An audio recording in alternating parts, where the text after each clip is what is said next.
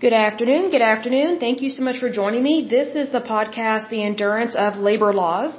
I am your lovely host, Leslie Sullivan, and today is episode 69, and this is part two of the EPA, the Environmental Protection Agency. So we are moving right along, diving in a little bit deeper to the EPA. It's a very fascinating topic. I love it um, it's kind of neat to see the beginnings of this and to see where it's going. I think it's awesome what all we are seeing because I'm learning so much things I never knew about the EPA. But first of all, I want to give a big shout out to my listeners. So let me go to my list here because you guys are awesome. Love you very much. So a big shout out to Virginia, Texas, our lovely neighbor, Pennsylvania, hey, how you doing? Oklahoma, New York, British Columbia, Alabama, Oregon, Massachusetts, hey, Massachusetts, and Florida. Love you, Florida. Florida, I bet you're having wonderful weather right now because at the moment in Oklahoma we have had yet another cold snap and when I woke up this morning, it was a blizzard outside. Yet yesterday, it was so nice and warm and beautiful. so, Oklahoma tends to keep us on our toes. But let's see here, a big shout out in terms of countries to the United States, Canada, and the United Kingdom. That is wonderful there. So first of all, I want to do a little bit of housekeeping in terms of some of the Superfund sites. So I want to let you know about Rhode Island. They did not have very many Superfund sites to start with, but they have cleaned up one. Um, let's see here. I want to give credit where credit is due. So let's see here. The one that has been cleaned up and is cleaned up a while ago. This one was called Davis Landfill. It was located in the province, or sorry, in the province, in the county of Providence. The problem that they had there was on-site groundwater, surface water, and sediments contaminated with volatile organic compounds such as vinyl chloride and benzene, polycyclic aromatic hydrocarbons, heavy metals, including manganese, arsenic, lead, and the pesticides chlordane and DDT. It was added to the list June 10, 1986. It was cleaned up and good to go as of August 13, 1999.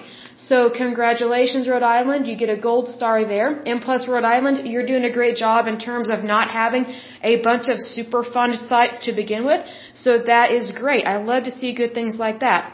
So back over to the Environmental Protection Agency. We're going to talk a little bit about its history in the 1970s and then possibly move into the 1980s.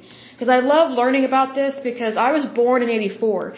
So it's really neat to learn about things that happened before I was born and also when I was a little girl because I've noticed that a lot of these Superfund sites that we are discussing, they were added to the national priorities list during the 80s. And so what happened during the 80s was the Superfund Act or law or amendment, whatever word you want to use, was passed. And so that's when they really started to rev up um, their projects in terms of identifying toxic hazardous sites. They were already put on an EPA list of sorts before the EPA was founded. These sites were noted by different departments. So the good thing about President Nixon was that he basically brought all those together under one agency so that way they could identify them quickly and try and knock them out quickly. Unfortunately, the EPA has not been successful at knocking out the Superfund sites in a quick manner, much less in a productive manner, because they are now uh, utilizing a $9 billion budget per year, which is very concerning. But let's take a look at the 1970s here. It says in its first year, the EPA had a budget of $1.4 billion and 5,800 employees. At its start, the EPA was primarily a technical assistance agency that set goals and standards. That is what the EPA started out as, and that's what it needs to stay as. But unfortunately, the reason why their budget has gone up to $9 billion is because they have um, expanded too quickly, and they have turned into a very, um, I guess, irrational and tyrannical federal agency and they're not as bad as others. But let me put it this way. I don't hear very many good things about the EPA, EPA because they have been trying to uh, put people out of business. They actually go after people um, that currently have Superfund sites and then they go after people retroactively, even though the EPA may have already bankrupted them. But then also they have tried and have found ways to legally confiscate people's property via the strong arm of the government.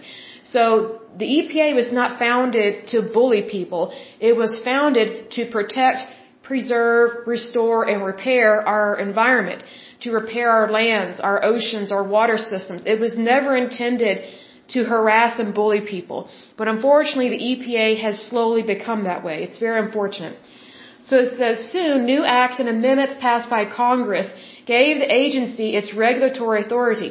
So there are things that do need to be passed in terms of acts and amendments so that way the EPA can do its job. But unfortunately, sometimes these, um, these acts and amendments, they go too far and they bully people and we're not supposed to do that. The EPA, it, it's supposed to set goals and standards, but it's also supposed to help people get things back to what their land was before. It's not supposed to bankrupt them. Because see, here's the thing, if EPA comes after you, they have the purse of the federal government. So they basically have all these funds that they can use to legally go after private citizens. And yet private, private citizens, they don't have the same access to money that the federal government does. Because the money that the federal government has access to are, um, are our tax dollars, unfortunately. So that's why the EPA has gotten too, too big for its boots even though we do need EPA, I do think they do a lot of good, but now they're doing less good and they're doing more harm. Hence, we still have 40,000 Superfund sites that have not been cleaned up.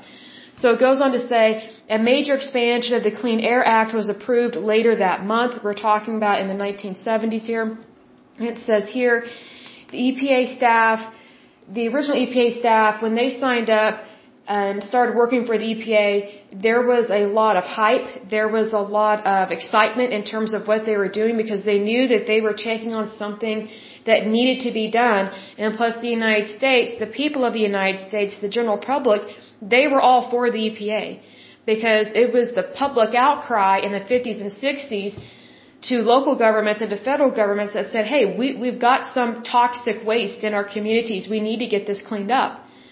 So there were a lot of people across the board on both sides of the aisle that actually were very excited about the EPA. It's just now the EPA has gotten out of hand.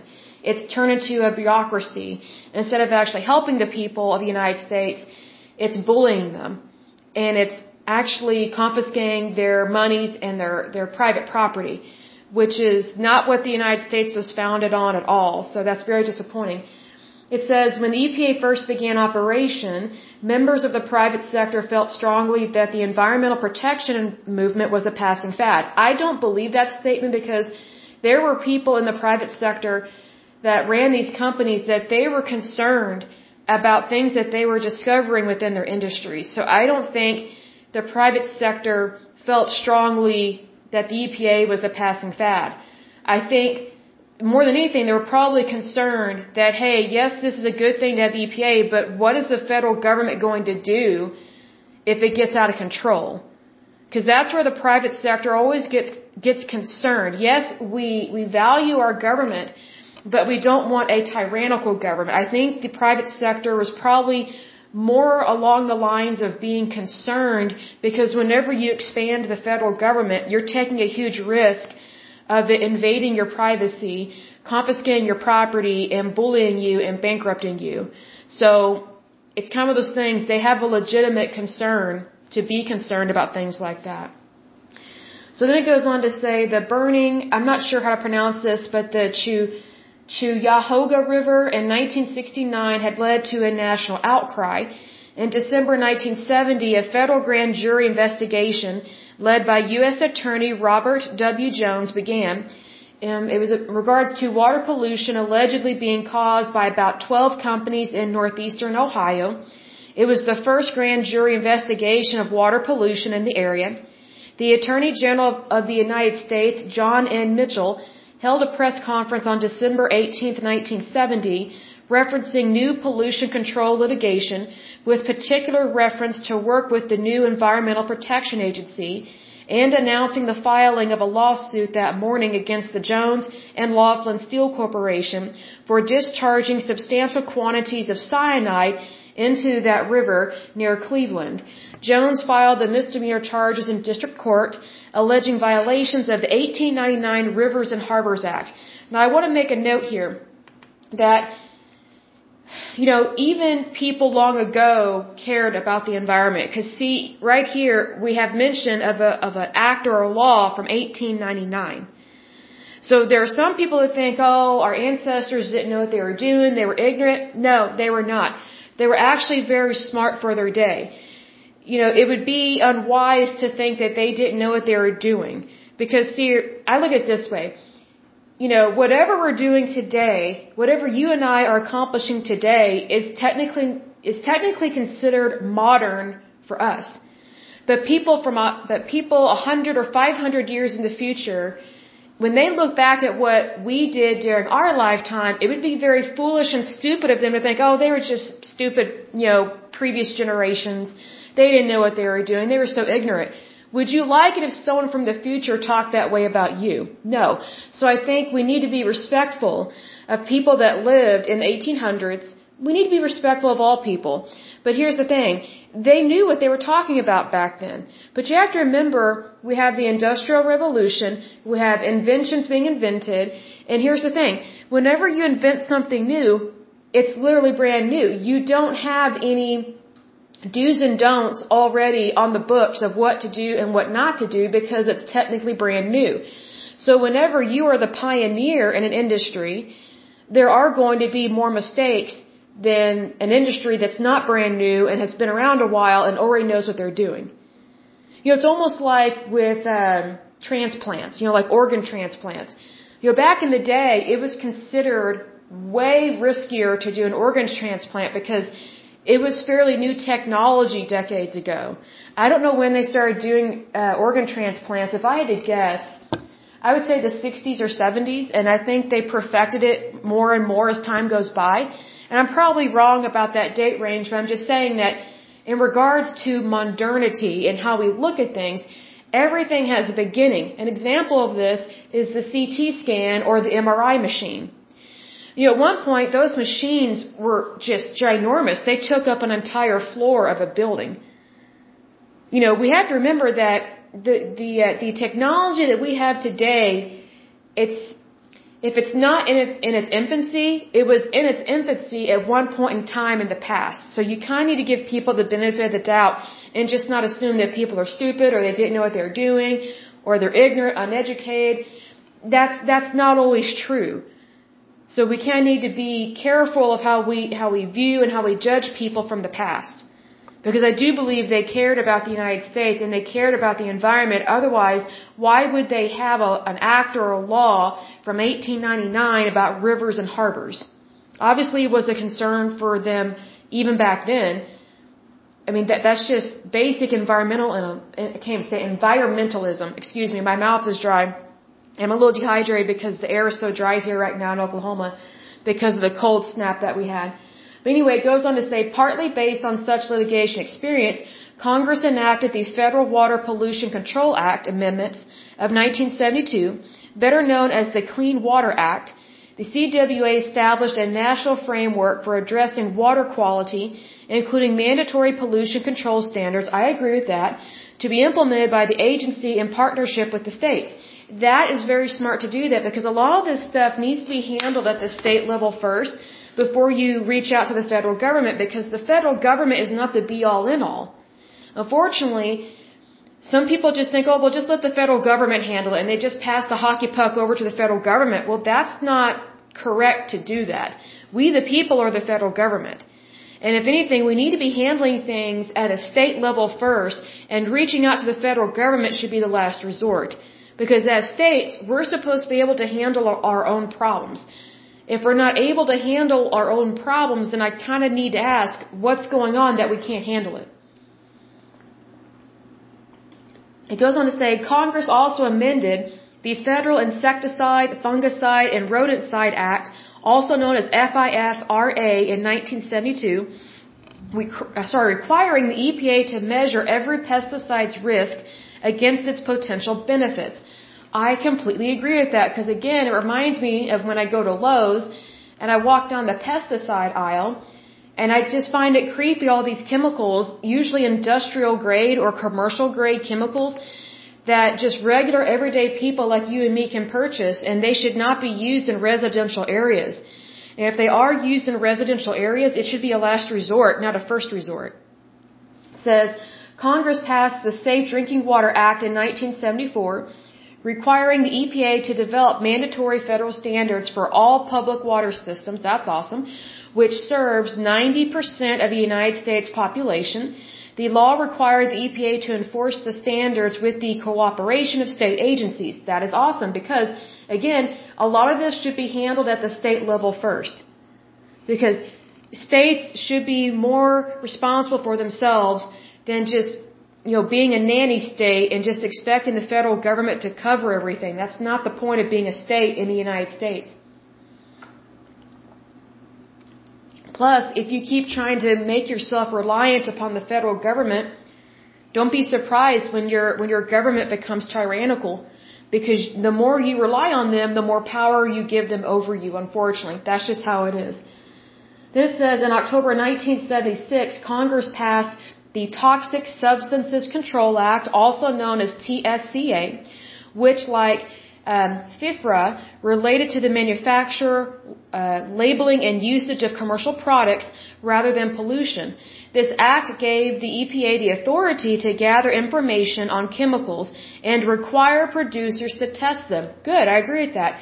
Gave it the ability to regulate chemical production and use with specific mention of PCBs and required the agency to create the National Inventory Listing of Chemicals. I agree with that because I think we need to have record of what chemicals we have being uh, invented, bought, and sold in the United States. Because just think about, you know, the, the chemicals that you can go to the store and buy. At one point in time, the United States had no idea what was being sold on the market. That's really creepy.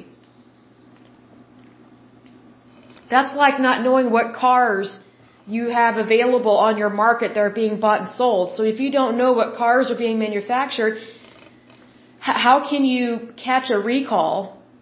And how can you enforce a recall like if there's something dangerous going on, you know, with an airbag or something? That's why this stuff needs to be reported and it needs to be monitored. That doesn't give this federal agency or any federal agency permission to harass and bully anyone in the private sector. It's just setting standards and goals and priorities. That's what it is. No harassment, no bullying. Unfortunately, the EPA has gone into harassing and bullying. That's why people don't always like the EPA now. It says Congress also enacted the Resource Conservation and Recovery Act, also known as RCRA in 1976, significantly amending the Solid Waste Disposal Act of 1965. It tasked the EPA with setting national goals for waste disposal, conserving energy and natural resources, reducing waste, and ensuring environmentally sound management of waste. I agree with that. That should be kind of non-negotiable. Like we should want to be good with the environment and be careful of how we are disposing of waste, regardless of what kind of waste it is. Accordingly, the agency developed regulations for solid and hazardous waste that were to be implemented in collaboration with the states. That is exactly how that should go down because different states produce different things. However, if you have these policies and procedures and these standards and goals in place, then you are limiting as much damage as possible to the environment if you have contamination or spills. So you're trying to keep things as clean and as environmentally safe as possible while at the same time still having a good industry that, you know, provides services, um, chemicals, and also provides jobs for people. So here's the thing, there's some people that are completely against chemicals, but, you know, that doesn't really make any sense. Because a lot of these chemicals are made from ingredients or substances from nature.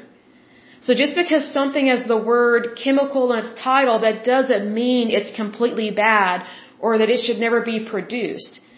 That would make absolutely no sense whatsoever. Because there are so many chemicals that are made that we actually need that, you know, not all of them are toxic or hazardous. You know, sometimes the word chemical gets a bad name, and it shouldn't. It's a product that is used for so many different things. It's just, you know, you can have one word, but it can apply to so many inventions and to, and to so many products. You know, like for example, what about water? Water is not a chemical, but it's natural in nature, but you can actually die if you drink too much water. The reason why is because you overload your kidneys and then you you slowly dilute your blood so much and your body can't handle that much fluid. So just because something is more natural doesn't mean it can't harm you or kill you. It's the same thing with chemicals you know, you kind of have to take it into consideration what exactly you're dealing with. And most of the time when it comes to chemicals, there's a suggested ratio, like a two to one ratio. Like for example, there are some um, chemicals or soaps that I use to clean my floors because there are some substances, even natural substances, that you can't use on laminated floors because it will break down the lamination, even something that's more natural or quote unquote organic. So there are certain things that you have to use on different types of floors, whether it's tile, laminate, wood, concrete, whatever the case may be. But here's the thing, on the label it says this is how much of this product you should add to this amount of water. So basically you, you are wanting to dilute the, the product that you're using so that way it's not just completely filled with 100% of whatever chemical or soap you're using because a lot of these products are made to be diluted, basically. So you, you don't, you don't need to have like, how I word this, 100% pure substance in order for it to do the job. That's why some of these chemicals are tested to see, okay, what's the minimum that can be used, you know, to clean a floor or to clean windows or to you know, have a, a specific type of oil in your car, you know, everything across the board there. That's why these things are tested within the private sector. What this is talking about in the EPA is they're talking about chemicals that, you know, maybe the manufacturer did test them, but the EPA is setting standards so that slowly it's becoming more common knowledge about, hey, what should we be using and what should we not be using and at what rate and at what ratio. So I just want to make a note with that. It says here to manage the agency's expanding legal mandates and workload, by the end of 1979, the budget grew to about 5.4 billion dollars, and the workforce size the workforce size increased to about 13,000. Now think about this. Since 1979, they have only gone up in terms of workforce size by maybe a little less than 2,000, but yet their budget has gone up by $4 billion. That's insane. That is total mismanagement of money. Like, what are they doing? It makes no sense to me that they are spending a little over $9 billion a year, but yet they don't have a huge workforce. That tells me they've got some people working there that should not be working there because they're just using the federal government and the taxpayer as their little slush fund. See, because there's a thing. They ha- as of I think 2020, they only have a little over 14,000 employees, but yet we still have 40,000 Superfund sites. But yet their annual budget has gone up to a little over nine billion dollars a year. Well, why is their budget going up so high if they're not employing way more people? Like I would think that if your budget goes up to almost 10 billion, your workforce should double. That's what I think should happen. But if your workforce is not doubling, but your how much you're spending in terms of revenue is, you're you're you're um, you're overspending and you're mismanaging money, and you have the wrong people in charge. And I'm and what I'm talking about is like people that are called quote unquote administrators. The, the, those are the people that are just professional paper pushers. That, that's the problem. And we will see some of that here later. Let me get a drink of water. Hold on just a second. Good old fashioned Ozarka water, one of my favorites. Okay, so now we're going to talk about the 80s for just a little bit. It says in 1980, following the discovery of many abandoned or mismanaged, mismanaged hazardous waste sites, such as Love Canal, Congress passed the Comprehensive Environmental Response, Compensation, and Liability Act, nicknamed Superfund. The new law authorized EPA to cast a wider net for parties responsible for sites contaminated by previous hazardous waste disposal and established a funding mechanism for assessment and cleanup. So this would make sense as to why there are so many Superfund sites that were added to the national priorities list in the 80s because that's when a lot of this stuff started getting named Superfund because that's when they started identifying, hey, we've got a bigger problem here than we realize in terms of hazardous waste sites. So basically they were already aware of some of these sites, but yet they were trying to figure out, oh wow, we've got quite a few that are really bad. So then they created the national priorities list. So technically you have two lists. You have the Superfund site list, which there's 40,000 of them. Then you have the national priorities list, which is like critical state. A little over 1,300 of them in the United States that are really critical that they get cleaned up as soon as possible. But most of them have not been cleaned up. And this has been going on since before the 1980s. So yes, they put them on the Superfund site list in the 80s, but they were already a problem way before then. And there were different agencies within the federal government that were already aware of these sites that were hazardous. It's just they had not come under one umbrella until President Nixon created the Environmental Protection Agency. So he consolidated this responsibility so that way they could try and handle and clean up these sites a lot quicker and a lot better. And so that way the right hand knows what the left hand is doing. That's what President Nixon was trying to do with this. It says Anne Gorsuch, which I think is the mom of our new um, Supreme Court Justice. I can't remember his first name, but Supreme Court Justice Gorsuch. I think this is his mother. Uh, she was appointed EPA Administrator in 1981 by President Ronald Reagan. Gorsuch based her administration of EPA on the new federalism approach of downsizing federal agencies by delegating their functions and services to the individual states. Now, I agree with her on this, but I don't agree with how she did it. See, because here's the thing, what you have to remember is that pre-Ronald Reagan, our, our economy and our country was mismanaged by President uh, Jimmy Carter, who was an absolute moron and idiot. He did not know what he was doing. He was so ignorant. I have no doubt he tried and did his best, but it was pretty awful.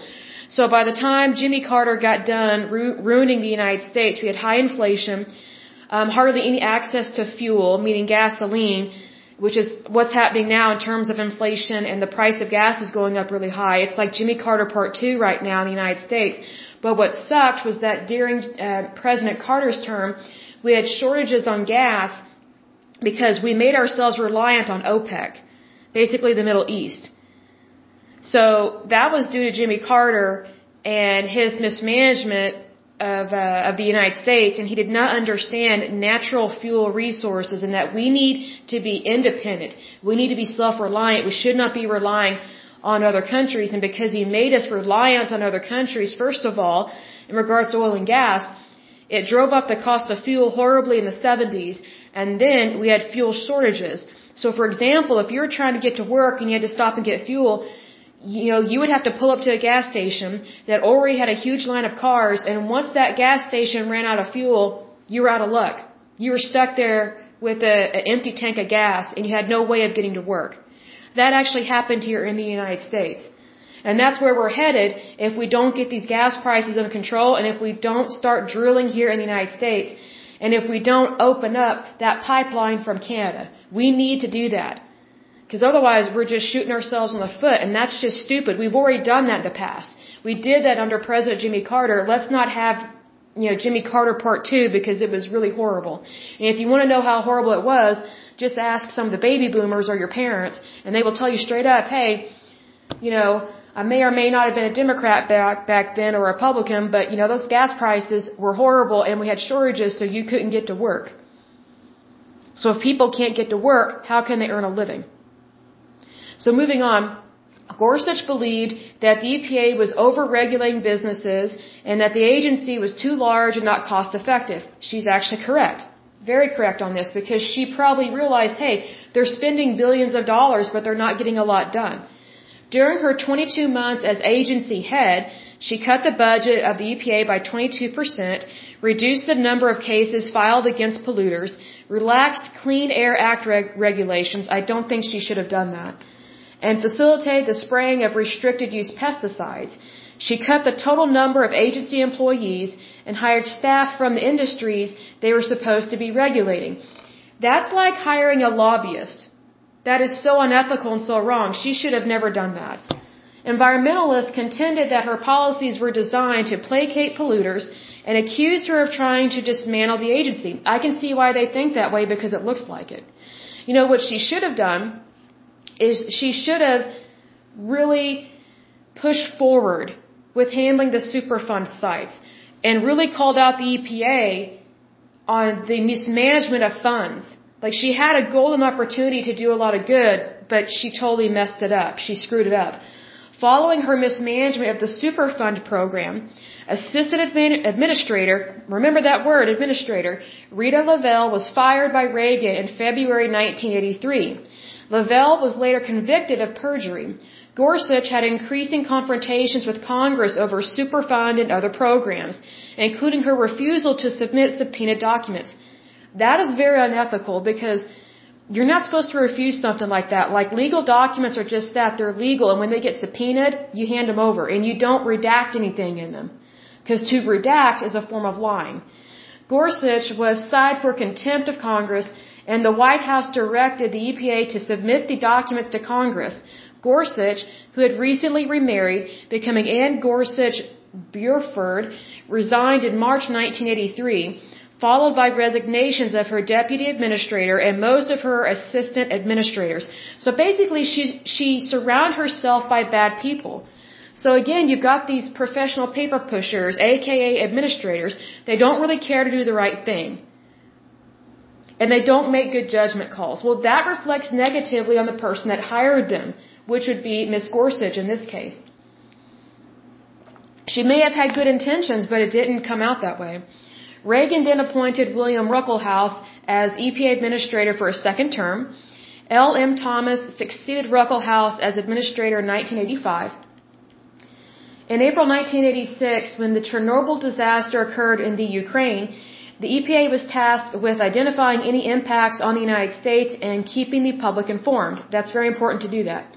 Administrator Lee Thomas assembled an interagency team, including personnel from the Nuclear Regulatory Commission, National Oceanic and Atmospheric Administration, and the Department of Energy to monitor the situation. That's actually really smart to do that, because he's trying to bring the best and the brightest together to monitor the situation because Chernobyl was really horrible.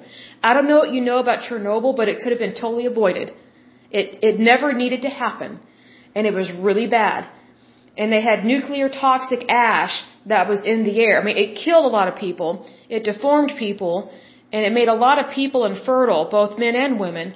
And, it, and if there were pregnant women that were exposed to that nuclear waste, their, their kids were screwed up in the womb. Basically, they were born deformed or retarded, things like that. So it was very important that they figure out, okay, how does this affect the planet and how does this affect the United States?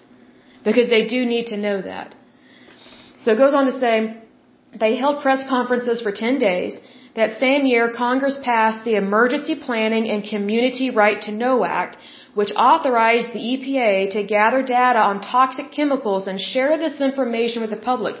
Really think about that because prior to that passing, the Community Right to Know Act this is why the general public did not really know what was going on, especially back in the 50s and 60s. And that's why there was an outcry from the general public.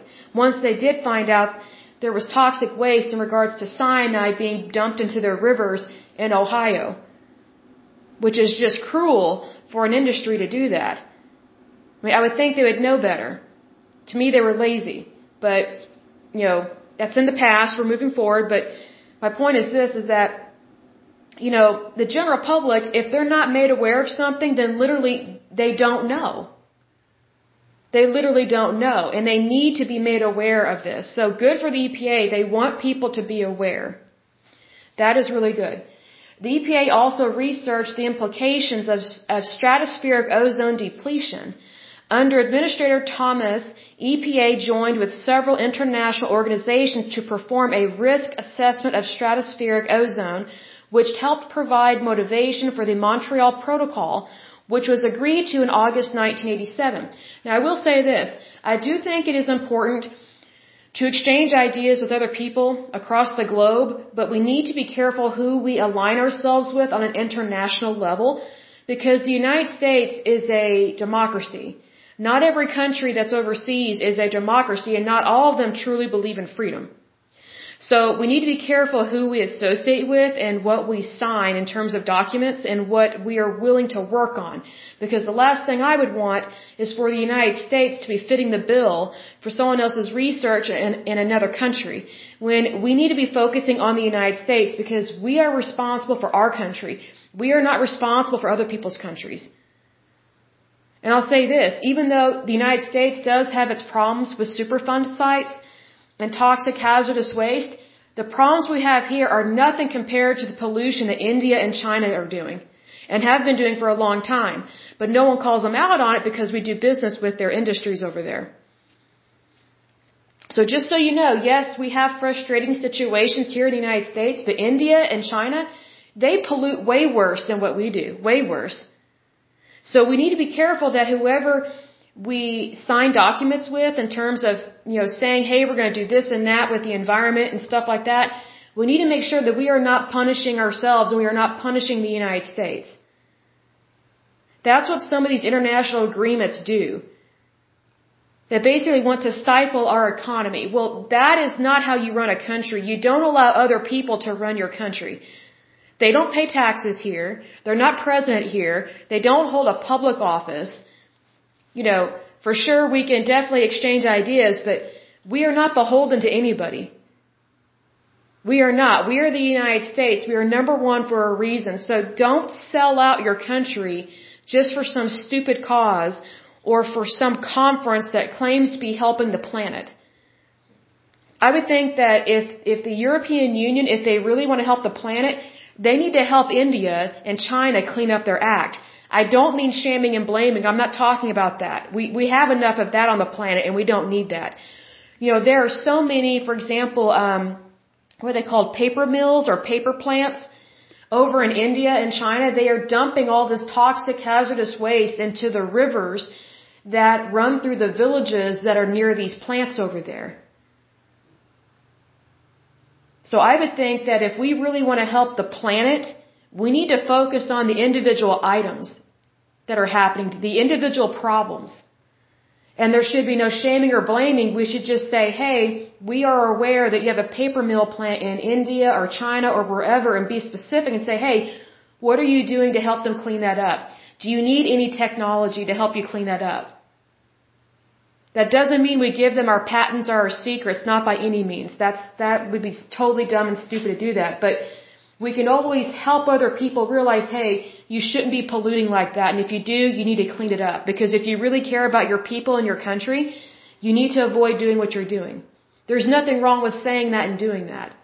My, my point is that we need to be careful not to sign agreements with other countries that, that bring about punishments on our country. You know, like taxes or levies or things like that. Not appropriate at all. We are not the problem in this planet.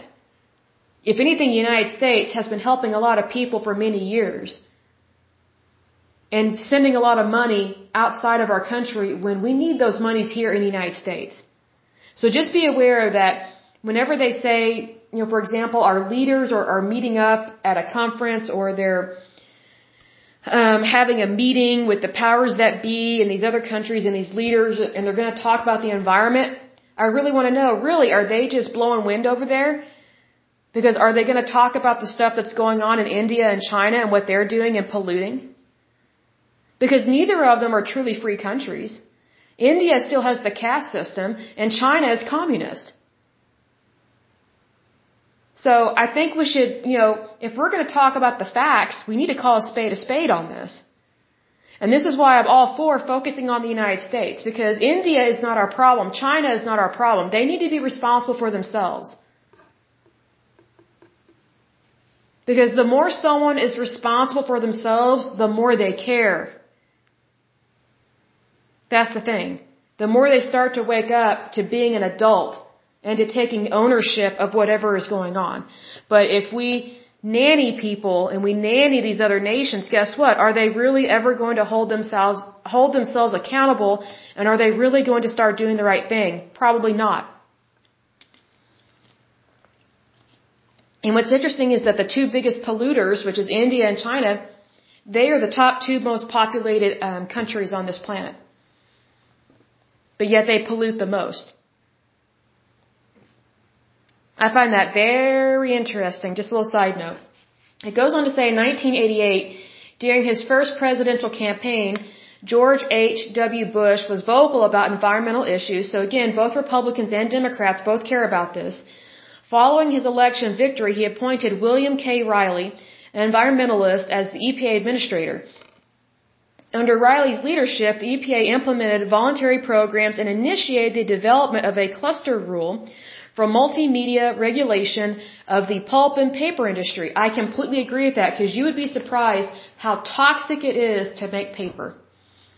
Just the, the, the waste that comes out of that, you know, the byproduct. It's, it's not clean. It's, it can be really horrible. It says at the time the environment was increasingly being recognized as a regional issue, which was reflected in 1990 amendment of the Clean Air Act and new approaches by the agency. So now we're going to swing into the 1990s, take a quick look at this. It says in 1992, the EPA and the Department of Energy launched the Energy Star program, a voluntary program that fosters energy efficiency. Now let me say this. I'm all for energy efficiency, but I do know that washers and dryers that say they are energy efficient, they are total crap. They suck. Excuse my language, I can't stand those machines. Because they're usually smaller and they don't work as good. You can't fit as much in them. And then also, they don't clean as good. So technically, whenever I'm having to use a so-called energy efficient machine, especially a washer, I'm having to wash stuff twice because it's not using using as much water and the soaps that they specifically make for the so-called energy efficient machines it's it's lousy horrible soap and it usually gives me an allergic reaction which I don't like using that at all then the dryers don't dry as much because they don't get as hot. So then you're having to dry your clothes twice.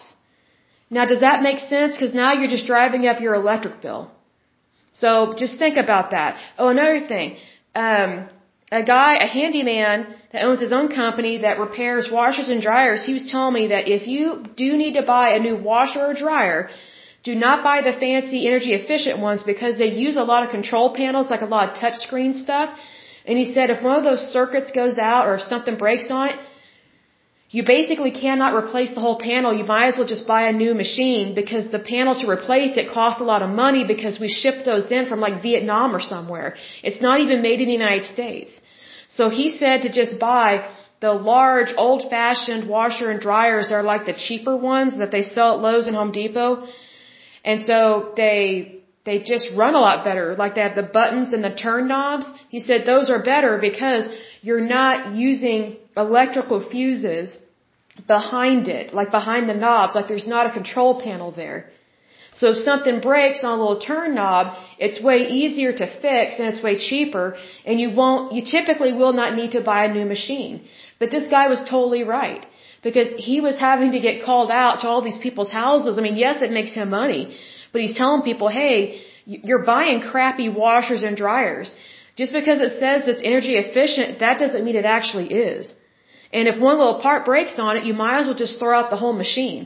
Well, is that really being environmentally safe if you're having to throw out all these machines all the time, using up all this metal and it's filling up our landfills? Obviously, that's not really the way to go. So needless to say, if you have a really good washer and dryer and it's super old, keep it till like the end of time because they are made way better than these newer ones. It goes on to say Carol Browner was appointed the EPA administrator by President Bill Clinton and served from 1993 to 2001.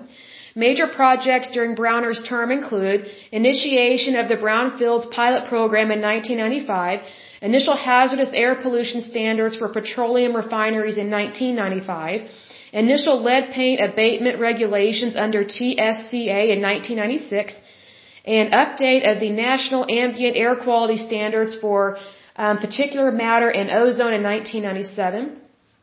Since the passage of the Superfund Law in 1980, an excise tax had been levied on the chemical and petroleum industries to support the Cleanup Trust Fund. I agree with that, but to a certain extent. Congressional authorization of the tax was due to expire in 1995. Although Browner and the Clinton administration supported continuation of the tax, Congress declined to reauthorize it. I disagree with Congress on this because they needed to authorize that. Subsequently, the Superfund program has been supported only by annual appropriations, greatly reducing the number of waste sites that are remediated in a given year. In 2021, Congress reauthorized an excise tax on chemical manufacturers. I agree with them on this, but here's the thing. Alright, so you have this excise tax, right, on chemical manufacturers, and that tax goes towards paying to clean up Superfund sites. But here's the thing. Superfund sites, 70% of them um, are caused or cleaned up by people in the private sector.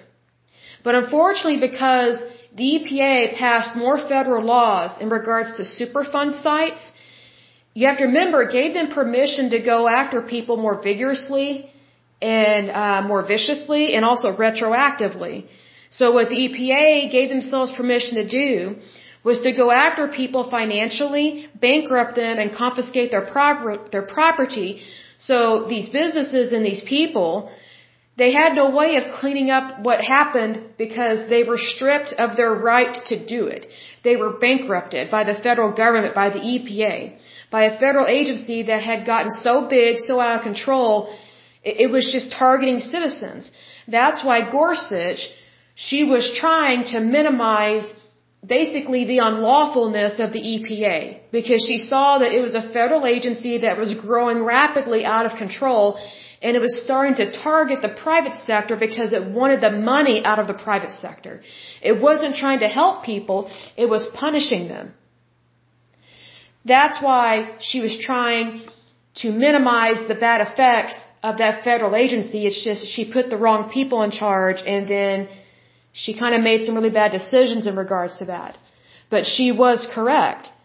And we see that here. So this is why that tax had to be re-implemented, re-implemented, excuse me, because the EPA has been going after people so viciously in the courts that people can't even afford to clean up their messes because they've got to deal with the EPA finding them and threatening them and then taking them to court.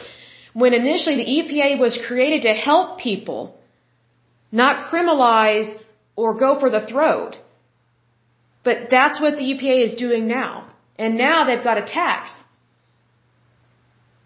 They have re-implemented the tax because yet again, private citizens and, and businesses cannot afford to deal with the repercussions of the EPA.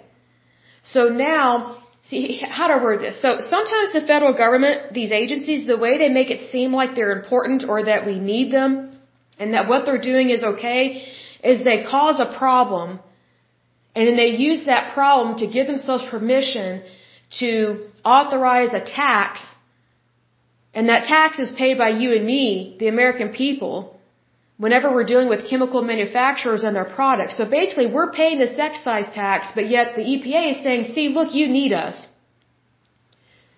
You need our help because look at these bad people. Well, guess what? If the EPA would actually switch gears from going to shaming and blaming and punishing to helping and restoring and renewing, would not need an excise tax. And plus they wouldn't have a $9 billion budget every year.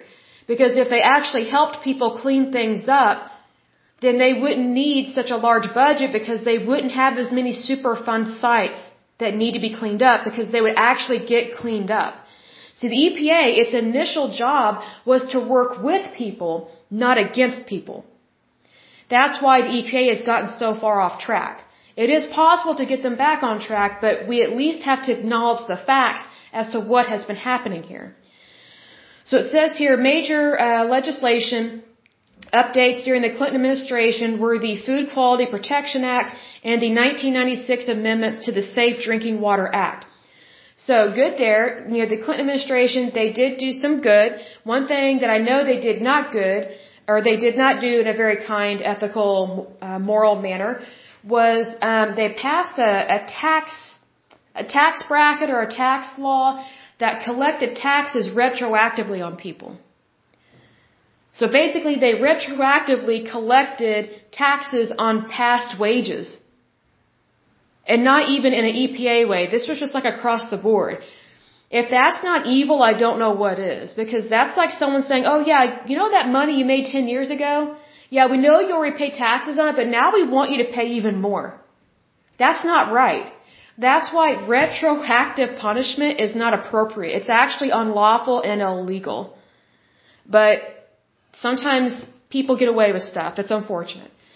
But I'm going on. I want to talk about the the different offices. They have like 43 different offices within the EPA, and I did say 43. So they have 12 divisions, but they have 43 offices. So this is why the EPA is such um, a large bureaucracy. It's because they have too many offices. They have too many hands with their hand. They have too many people with their hands in the pie or in the pot. And that's why they have such a large budget of $9 billion, $9 billion is because they have too many people and then they're not getting stuff done.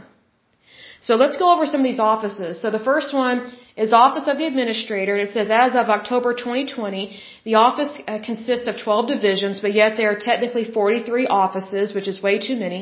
Because here's the thing, whenever you hear the word office, in terms of, of the federal government or even the state government, it's basically job creation where people don't really have to be held accountable for their work, but yet they are collecting wages which means our tax dollars are going towards these cushy jobs and cushy benefits, but they're not being held accountable for the work that they are supposed to be doing. That's just how it is in the federal government. So let's see here. They have the Office of Administration and Executive Services. Who knows what that means? Office of Children's Health Protection. What I've noticed with the federal government, they will use children, anything to do with children as a way to get more tax revenue. Oh, we've got to do it for the kids. Oh, we've got to do this. So they pull at your heartstrings. It's like, well, you know, if they really cared about kids, they would have already cleaned up all those 40,000 Superfund sites. Because some of these Superfund sites are near water supplies, they, they are near uh, elementary schools, they are near rivers and streams, and they're also near residential areas. So if they really cared about children, they would have cleaned all this stuff up instead of just creating more offices within their agency so that way they could tax us more. That's the thing. That's what I mean by the proof is in the pudding. You know, are, are there concerns legit? Possibly, but you know, what's, what's actually coming to fruition? We actually need to see the facts here. Then they have Children's Health Protection Advisory Committee. Again, if they really cared about kids, they would have cleaned up these Superfund sites. They wouldn't let them be sitting there since the 80s. So then we have the Office of Civil Rights, and this is within the EPA. Civil rights have nothing to do with the environment. Nothing. It doesn't matter whether you're white, black, Hispanic, whatever color you are, it doesn't matter. Because the environment belongs to all of us. So why do we need a civil rights office within the EPA? Again, it's a waste of money. It's just you know, these people that have like a hashtag and they have an agenda and they're like, oh, I have a cause, so let's put money to this. Well, I'm sorry, civil rights are, impor- are important, but it, it has nothing to do with the environment. A tree doesn't know whether you're black or white. It doesn't. It, it has no clue. But the environment belongs to all of us. So I've noticed that sometimes when people within the federal um, government, whenever they start talking about civil rights, sometimes it's to cause division because they know they can get more money out of the taxpayer if they claim that there's a problem. Or if they feed off of another problem that's already there. That, to me, is waste and it's really kind of a character flaw when they're doing stuff like that. Because it's like crying wolf when you don't really have a wolf. So it kind of concerns me a little bit. The next one is Office of Congressional and Intergovernmental Relations. I don't know what that means. Do they need to have bagels with each other once a week and discuss things? I don't know what that means. The next one is Office of Continuous Improvement. Well, you know, if they were continuously improving things, then why do we still have 40,000 Superfund sites? Why haven't they been cleaned up? They have continuously not been cleaned up. So we have not really had improvements, at least at the rate that we should have had. Then we have Office of the Executive Secretariat. I have no idea what that means. Sounds like a fancy title. We have Office of Homeland Security. Homeland Security is its own agency, so it doesn't need to be in EPA. Homeland Security was created after 9-11 because our government had a knee-jerk reaction and created this new department called Homeland Security, and that's why we have TSA agents that are typically very moody and not very nice. But they, they have nothing to do with the EPA, so I don't know why they have an office of Homeland Security within the EPA, other than it's more wasteful federal spending. Then we have Office of Policy. I don't know if that if that has anything to do with the amendments or the acts that they try and pass. I don't know if that deals with legislation. I'm just guessing. Office of Public Affairs. Then we have Office of Public Engagement and Environmental Education. That might actually be good because if that's part of how they educate the public about things, then I'm all for that. Next one is Office of Small and Disadvantaged Business Utilization. I think it's kind of hypocritical for them to have an office that's called that because the EPA has bankrupted so many companies and has put people out of business and then confiscated their land, their property from private citizens. So the EPA has helped businesses become disadvantaged. They have caused a lot of these problems, a lot of these businesses to go out of business because they have over punished or, or excessively punished people instead of helping them with their business, instead of helping them, you know, with the environment and things like that, they punished them and they depleted them of their financial assets. So then a lot of these people had to declare bankruptcy in terms of their company and privately. And then they confiscate their property, even though it's private property. Again, that's a perfect example of where the federal government causes a problem to make it seem like, oh, you need us, you need us, and then we, we are the problem solver. Well, they may solve some problems, but it's, it's like, why are we creating problems? The, sometimes the federal government purposely creates problems just to make it look like we actually need them, and then they use that to get people to believe that they need to raise taxes to take more of our, more of our money out of our paycheck. That's the problem. Because if they actually cared about small businesses, then the EPA and the federal government would not create a disadvantaging protocol where they go after people like that. They go for the throat on these people's companies. Because again, the EPA was not created to go after people. It was created to help protect, restore, and renew the environment. That means you help the people that actually had the problem at their site. You don't give yourself permission to steal from people, but that's what the EPA has been doing. That's why people have been so irritated with the EPA, you know, at least for the last 10 or 20 years. Again, the EPA started out with a great, wonderful, common good kind of goal, but it's way out of whack now. The next one is the Science Advisory Board. That one might actually be interesting because I do believe in science. Next one is Office of Air and Radiation. That one's good. Office of Chemical Safety and Pollution Prevention. That one's good. Office of the Chief Financial Officer. I sure would love to see their bank statements. Considering that they have a $9 billion budget, I would want to know how much of those monies are actually going towards cleaning stuff up and getting it done. That's what I want to know. Next one is Office of Enforcement and Compliance Assurance. I just wonder if that is a, um, an, an office within this agency that is utilized to go after private citizens. That would concern me with that because what are they enforcing and then what are they trying to have be compliant? You know, I just wonder if that's one avenue that they're using to go after people in district courts. That would concern me with that. Then we have the Office of the General Counsel, which is an attorney. Office of Inspector General, probably also an attorney. Office of International and Tribal Affairs. I don't think we need to be concerned with international affairs because we need to be focused on the United States first. We've got our own problems. We need to deal with it here first at home. I am glad that they're taking into consideration tribal affairs because the Indian tribes, they suffer a lot because first of all, they have all the crimes. They have a lot of crimes on the reservations. They do not practice democracy. They practice, I guess, kind of tribal government, which really is not ethical or lawful. Um, they have a lot of fraud within these Indian tribes. And a lot of them have casinos, and there's a lot of fraud in regards to that because you're dealing with a lot of money. Also, the Indian tribes have been uh, supposedly given free health care, and it's not free because we're paying for it.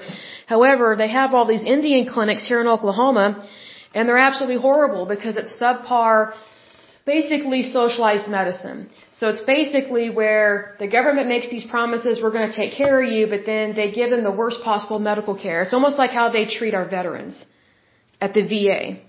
So basically, whatever's going on at these Indian clinics and within the VA, that is already socialized medicine and, and we already know it's lousy and horrible and the government can't really handle it because it's very much like the DMV and that it doesn't really care about people, it just wants your money. So it's it's a form of greed basically. But we technically already have socialized medicine. It's just being dumped on our Indian tribes, which I can't stand that because I think that if you're going to make a promise to help somebody, especially in healthcare, you need to give them five star treatment, not one star treatment, five star treatment. Because I wouldn't, I would not tolerate one star treatment. That's disgusting. That's pathetic. And plus the taxpayer is paying for, for good quality health care. Good quality health care does not come from socialized medicine. So just FYI on that. The next one is Office of Mission Support. I don't know what that means. Next one is Office of Research and Development, which I agree with that because we do need to continue to have research and development because we learn stuff all the time and that's great. So within this particular department is immediate office, immediate office of the assistant administrator. Again, worthless job, just a professional paper pusher. Then we have Office of Science Advisor, Policy and Engagement, probably another useless, uh, high-paying job. Then we have Office of Science Information Management. I could see that being useful because you're probably dealing with data. Next one is Office of Resource Management. I kind of find that hypocritical that they have that because if they were actually managing the resources in the EPA, they would not need a budget of $9 billion, but yet still have 40,000 Superfund sites in the United States that still have not been cleaned up. So obviously they're not managing stuff very well. Next one is Center for Computational Toxicology and Exposure. That one I agree with. Next one is a Center for Environmental Measurement and Modeling. I agree with that one. Next one is Center for Public Health and Environmental Assessment. Yeah, kind of weak on that one. Next one is Center for Environmental Solutions and Emergency Response. That one I agree with because we need to be able to respond to emergencies quickly, effectively, and efficiently. Because usually when there is a, um, a catastrophe of sorts in the environment, we can't just sit back and throw our hands up in the air because it's too big of a risk. So I am in favor of that one because anything we can do to help um, correct a emergency, the better, because it protects us. It protects everybody. The next office is Office of Land and uh, sorry, Office of Land and Emergency Management, and this one consists of the Office of Superfund Remediation and Technology Innovation. And then they have the Office of Resource Conservation and Recovery. They have Office of Underground Storage Tanks. Next one is Office of Brown Brownfields and Land Revitalization or Revitalization, excuse me.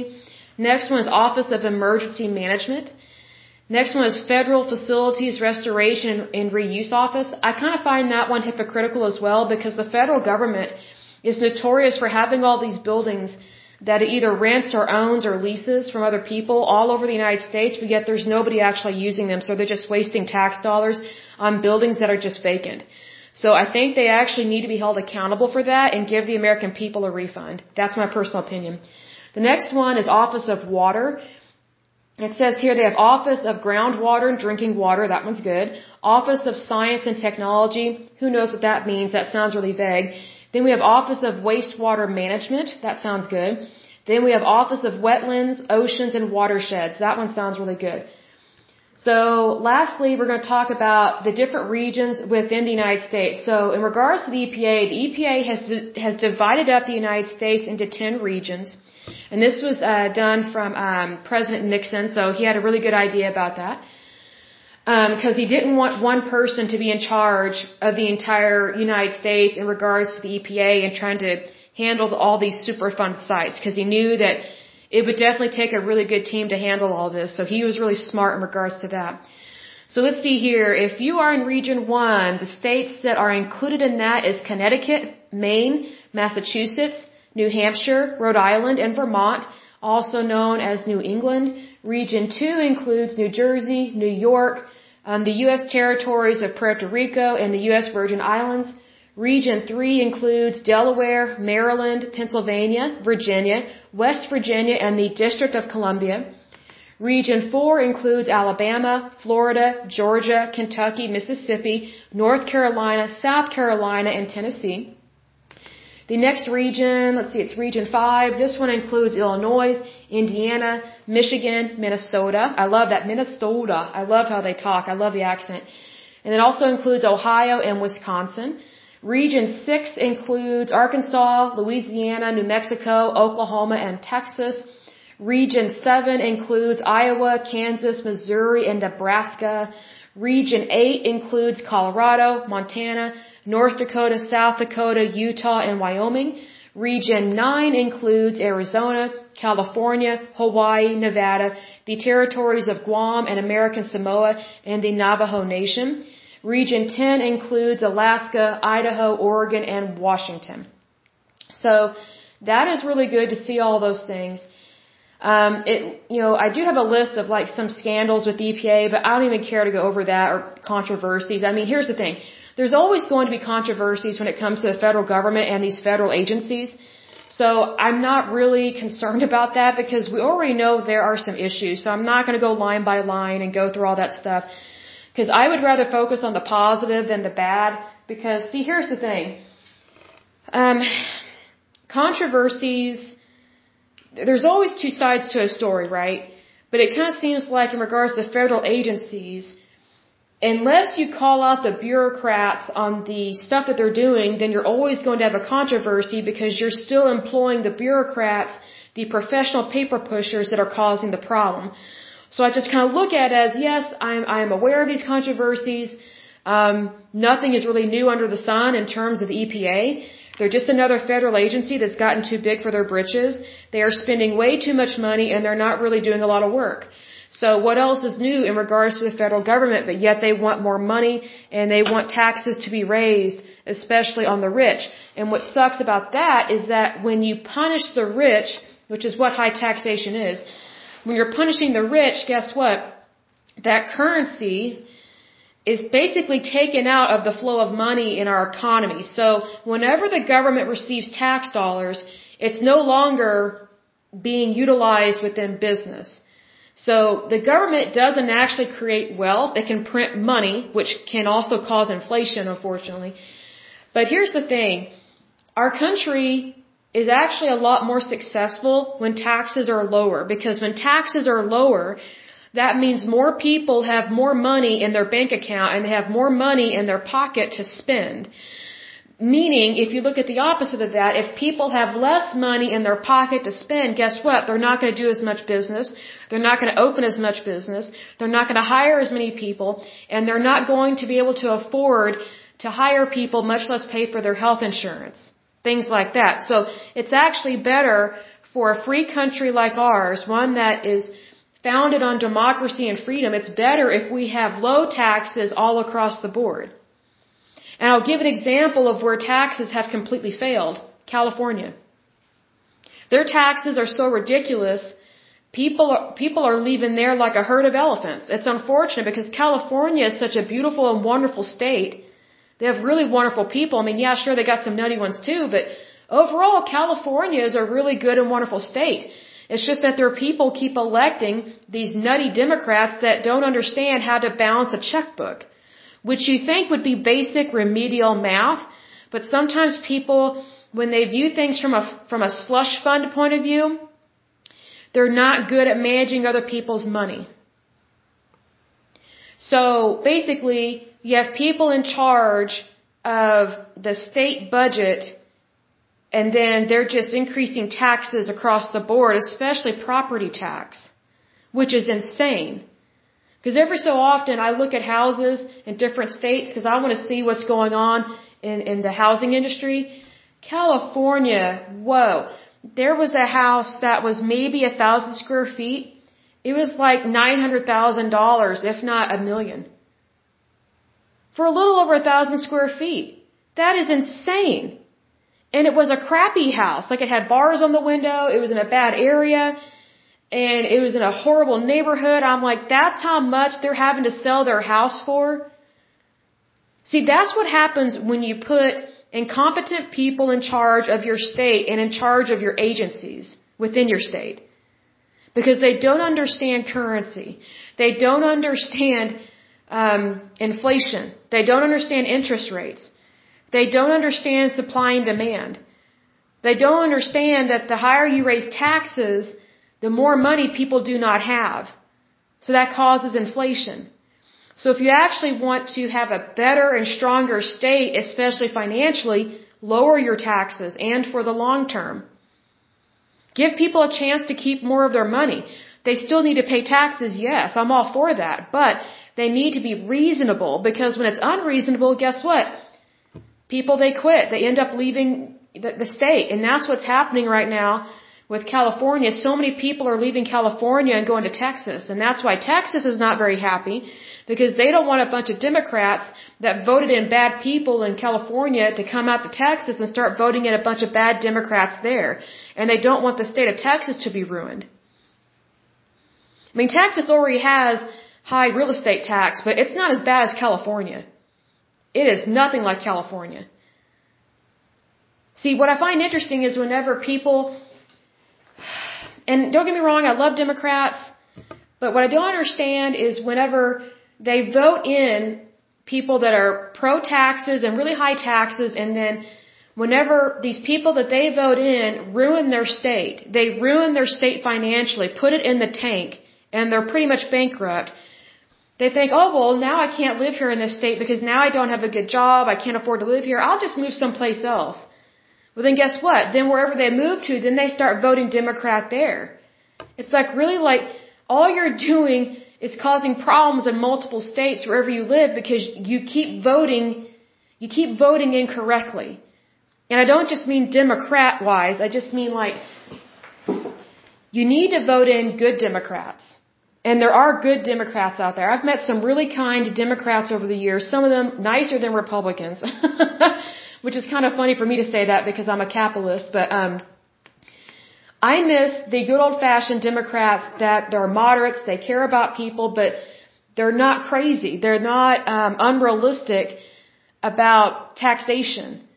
And they're not so extreme government programs because they know that government programs they don't solve problems. In fact they cause a lot of problems. I miss those democrats because those people are actually smart they actually care to help people. But if you're one of these democrats that just thinks that we should vote in all this high taxation you're actually not for helping people you're actually for punishing people. And those people are your neighbor. They, they are your relatives. So it doesn't really make sense to me why someone would continue to vote in a way that's not healthy for our country, that's not healthy for our economy, and it's causing a lot of problems. A lot of problems. So I hope and pray that, you know, if there are Democrats listening to this podcast, first of all, no, I love you. You guys are awesome. I just hope and pray that you're not some of the crazy Democrats out there that are so pro-liberal, it's, I just almost want to ask them, why do you even bother to live in the United States? Because we were not founded on liberalism. We were founded on democracy and freedom. If anything, we were founded on, on extreme conservatism. Because the people that founded our country were against tyranny. Because they knew that one way a government could authorize tyranny was through high taxation and through unlawful taxes. And that's what the British monarchy did to the colonists over here before we were a country. And this is why we became our own country was because we did not want tyranny anymore.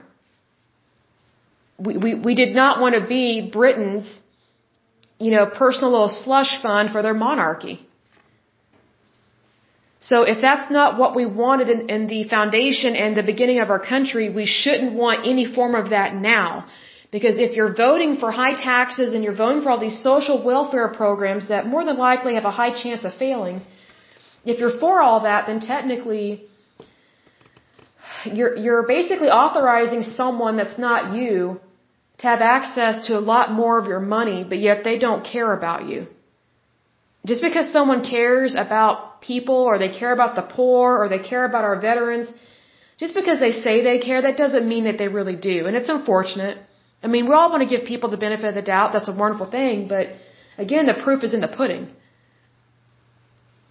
Mean, just think about, about all the mismanagement of funds and misappropriation of funds in the VA, and yet our veterans are still not getting the quality health care that they deserve, and technically that we have paid for and they have paid for, because even our military is taxed. They're, they're taxed because they're citizens just like you and me. So technically, their health care is not free. They technically have paid for it. And I think that when you pay for something, you should get what you pay for. And I think that if healthcare is going to cost as much as it does, you should get five star treatment. Five star treatment. That's what, just FYI, that's what President Trump was trying to do when he was addressing the problems in the VA. And instead of waiting, putting people on waiting lists, which is what the VA was doing, which is what socialized medicine does, he wanted our soldiers our men and women to be able to go to any doctor that they want, but yet it still be paid by the VA. So that way they could be seen a lot quicker and get the health care that they need and deserve. As opposed to being put on a waiting list and then not being taken seriously when they do go to their doctor's appointment when it's, when it is within the VA system. That's what Trump was trying to do. He was trying to privatize it because we know that privatized medicine is better than socialized medicine. Because when you have privatized medicine, it puts the patient in charge of their health care. Not some bureaucrat in Washington, D.C. Not some elected official. But your health care is between you and your doctor. Period. It's just between the two of you. But if you put your health care in the hands of the government, guess what? Now you've got to deal with a, with a government agency. And here we see I mean, the, the, the EPA can't even clean up these Superfund sites, but yet that's what they were created to do. They haven't even cleaned up half of them. I mean, they, I don't know what they're doing. I don't get it. We still have 40,000 Superfund sites. They identified a lot of these Superfund sites back in the 80s. But yet we still have these issues. Like, I don't get that. Like, if you or I were to be given a project or a task by our manager and we don't complete it for over 30 years, I mean, don't you think that you and I would be fired? I, I would think so and I would hope so because if someone's not doing their job, they deserve to be fired.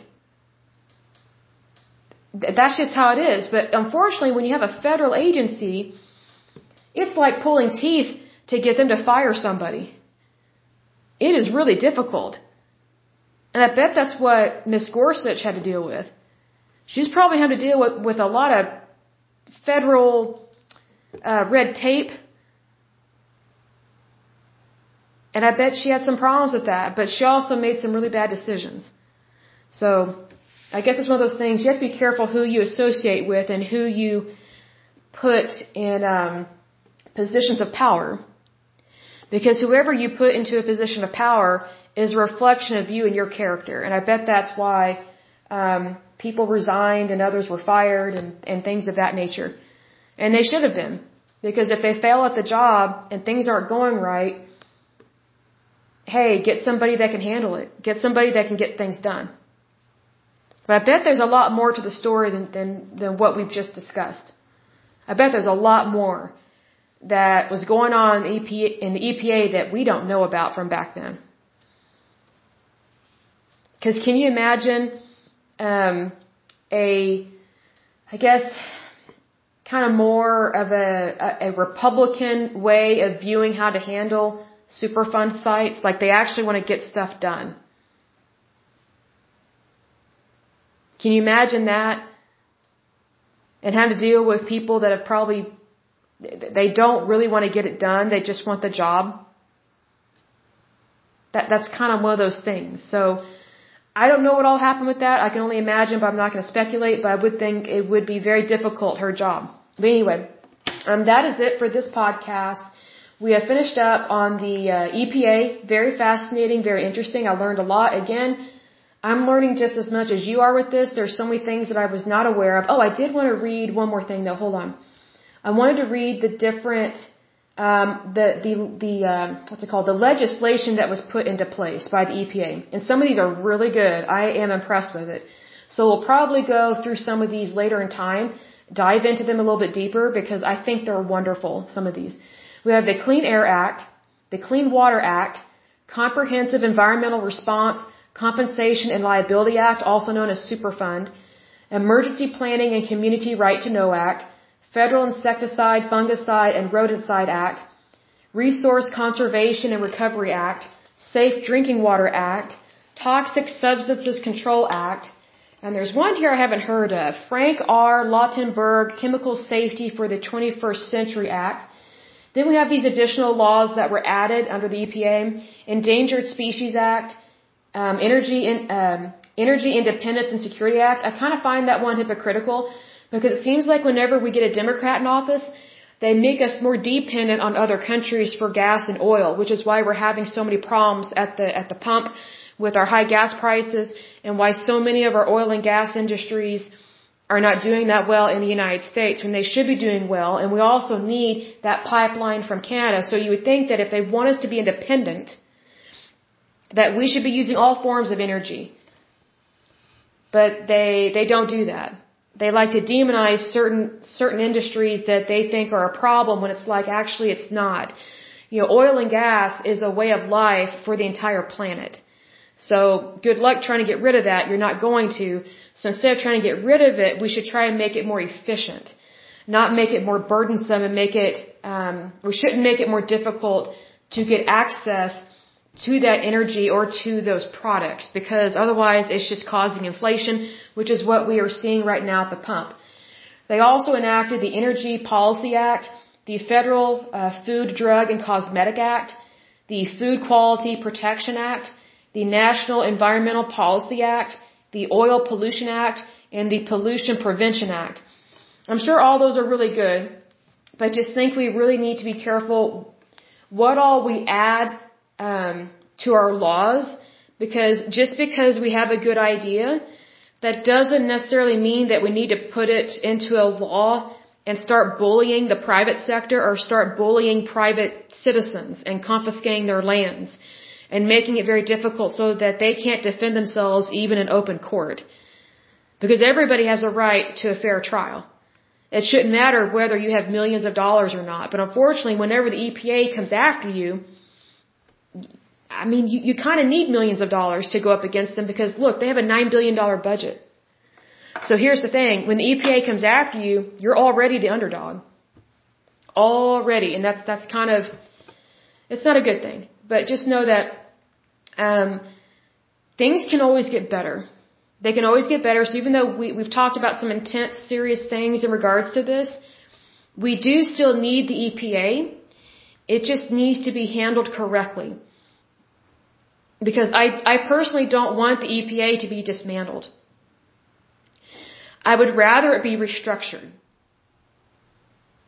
So that it's pro-America, not anti-America. Pro-citizen, not anti-citizen. Pro-private sector, not anti-private sector. Because I find it very interesting that the EPA bullies and intimidates the private sector quite a bit, but yet it's the private sector that is paying a lot of the taxes that are actually keeping the EPA doors open. I mean, it's just kind of like you would think the EPA would be more grateful to the private sector for for providing them tax dollars, but they're not. So, kind of sad, but that's just one of those things where where you have a federal agency that thinks it's better than what it really is. Do they have a noble cause? Yes. Do they have a good cause? Yes, by all means all means. I obviously care. But when you get off track of what your, your initial goal and what your initial purpose is or was, that's where a lot of these problems occur, and that's what we're seeing with the EPA, unfortunately. But I do think things can turn around and get better, and I hope and pray that it does, because, I mean, I pray for institutions like this. Because, I mean, I recognize that we do need the EPA because Oklahoma has Superfund sites. We still have some. So it's like if I want those to be cleaned up and if I care about the environment, then obviously I have to acknowledge that the EPA actually does do some good. Not as much as it used to. But we actually do still need this agency. It just needs to be restructured. So that way it reflects the integrity and the kindness of the United States. Because right now, it's not, it hasn't been, how I word this? It hasn't been run in such a way that reflects integrity or kindness. It's been a bully. And, and that's not appropriate because we're not supposed to treat citizens like that. I think it sets a bad example for other countries as well. So, again, we can always do better. And I think it's a great opportunity to learn. So no problem with that. I love learning new, wonderful things. So that is always good. But until next time, I will go ahead and let you go. Um, I pray that you're happy, healthy, and whole, that you have a wonderful day and a wonderful week. Thank you so much. Bye bye.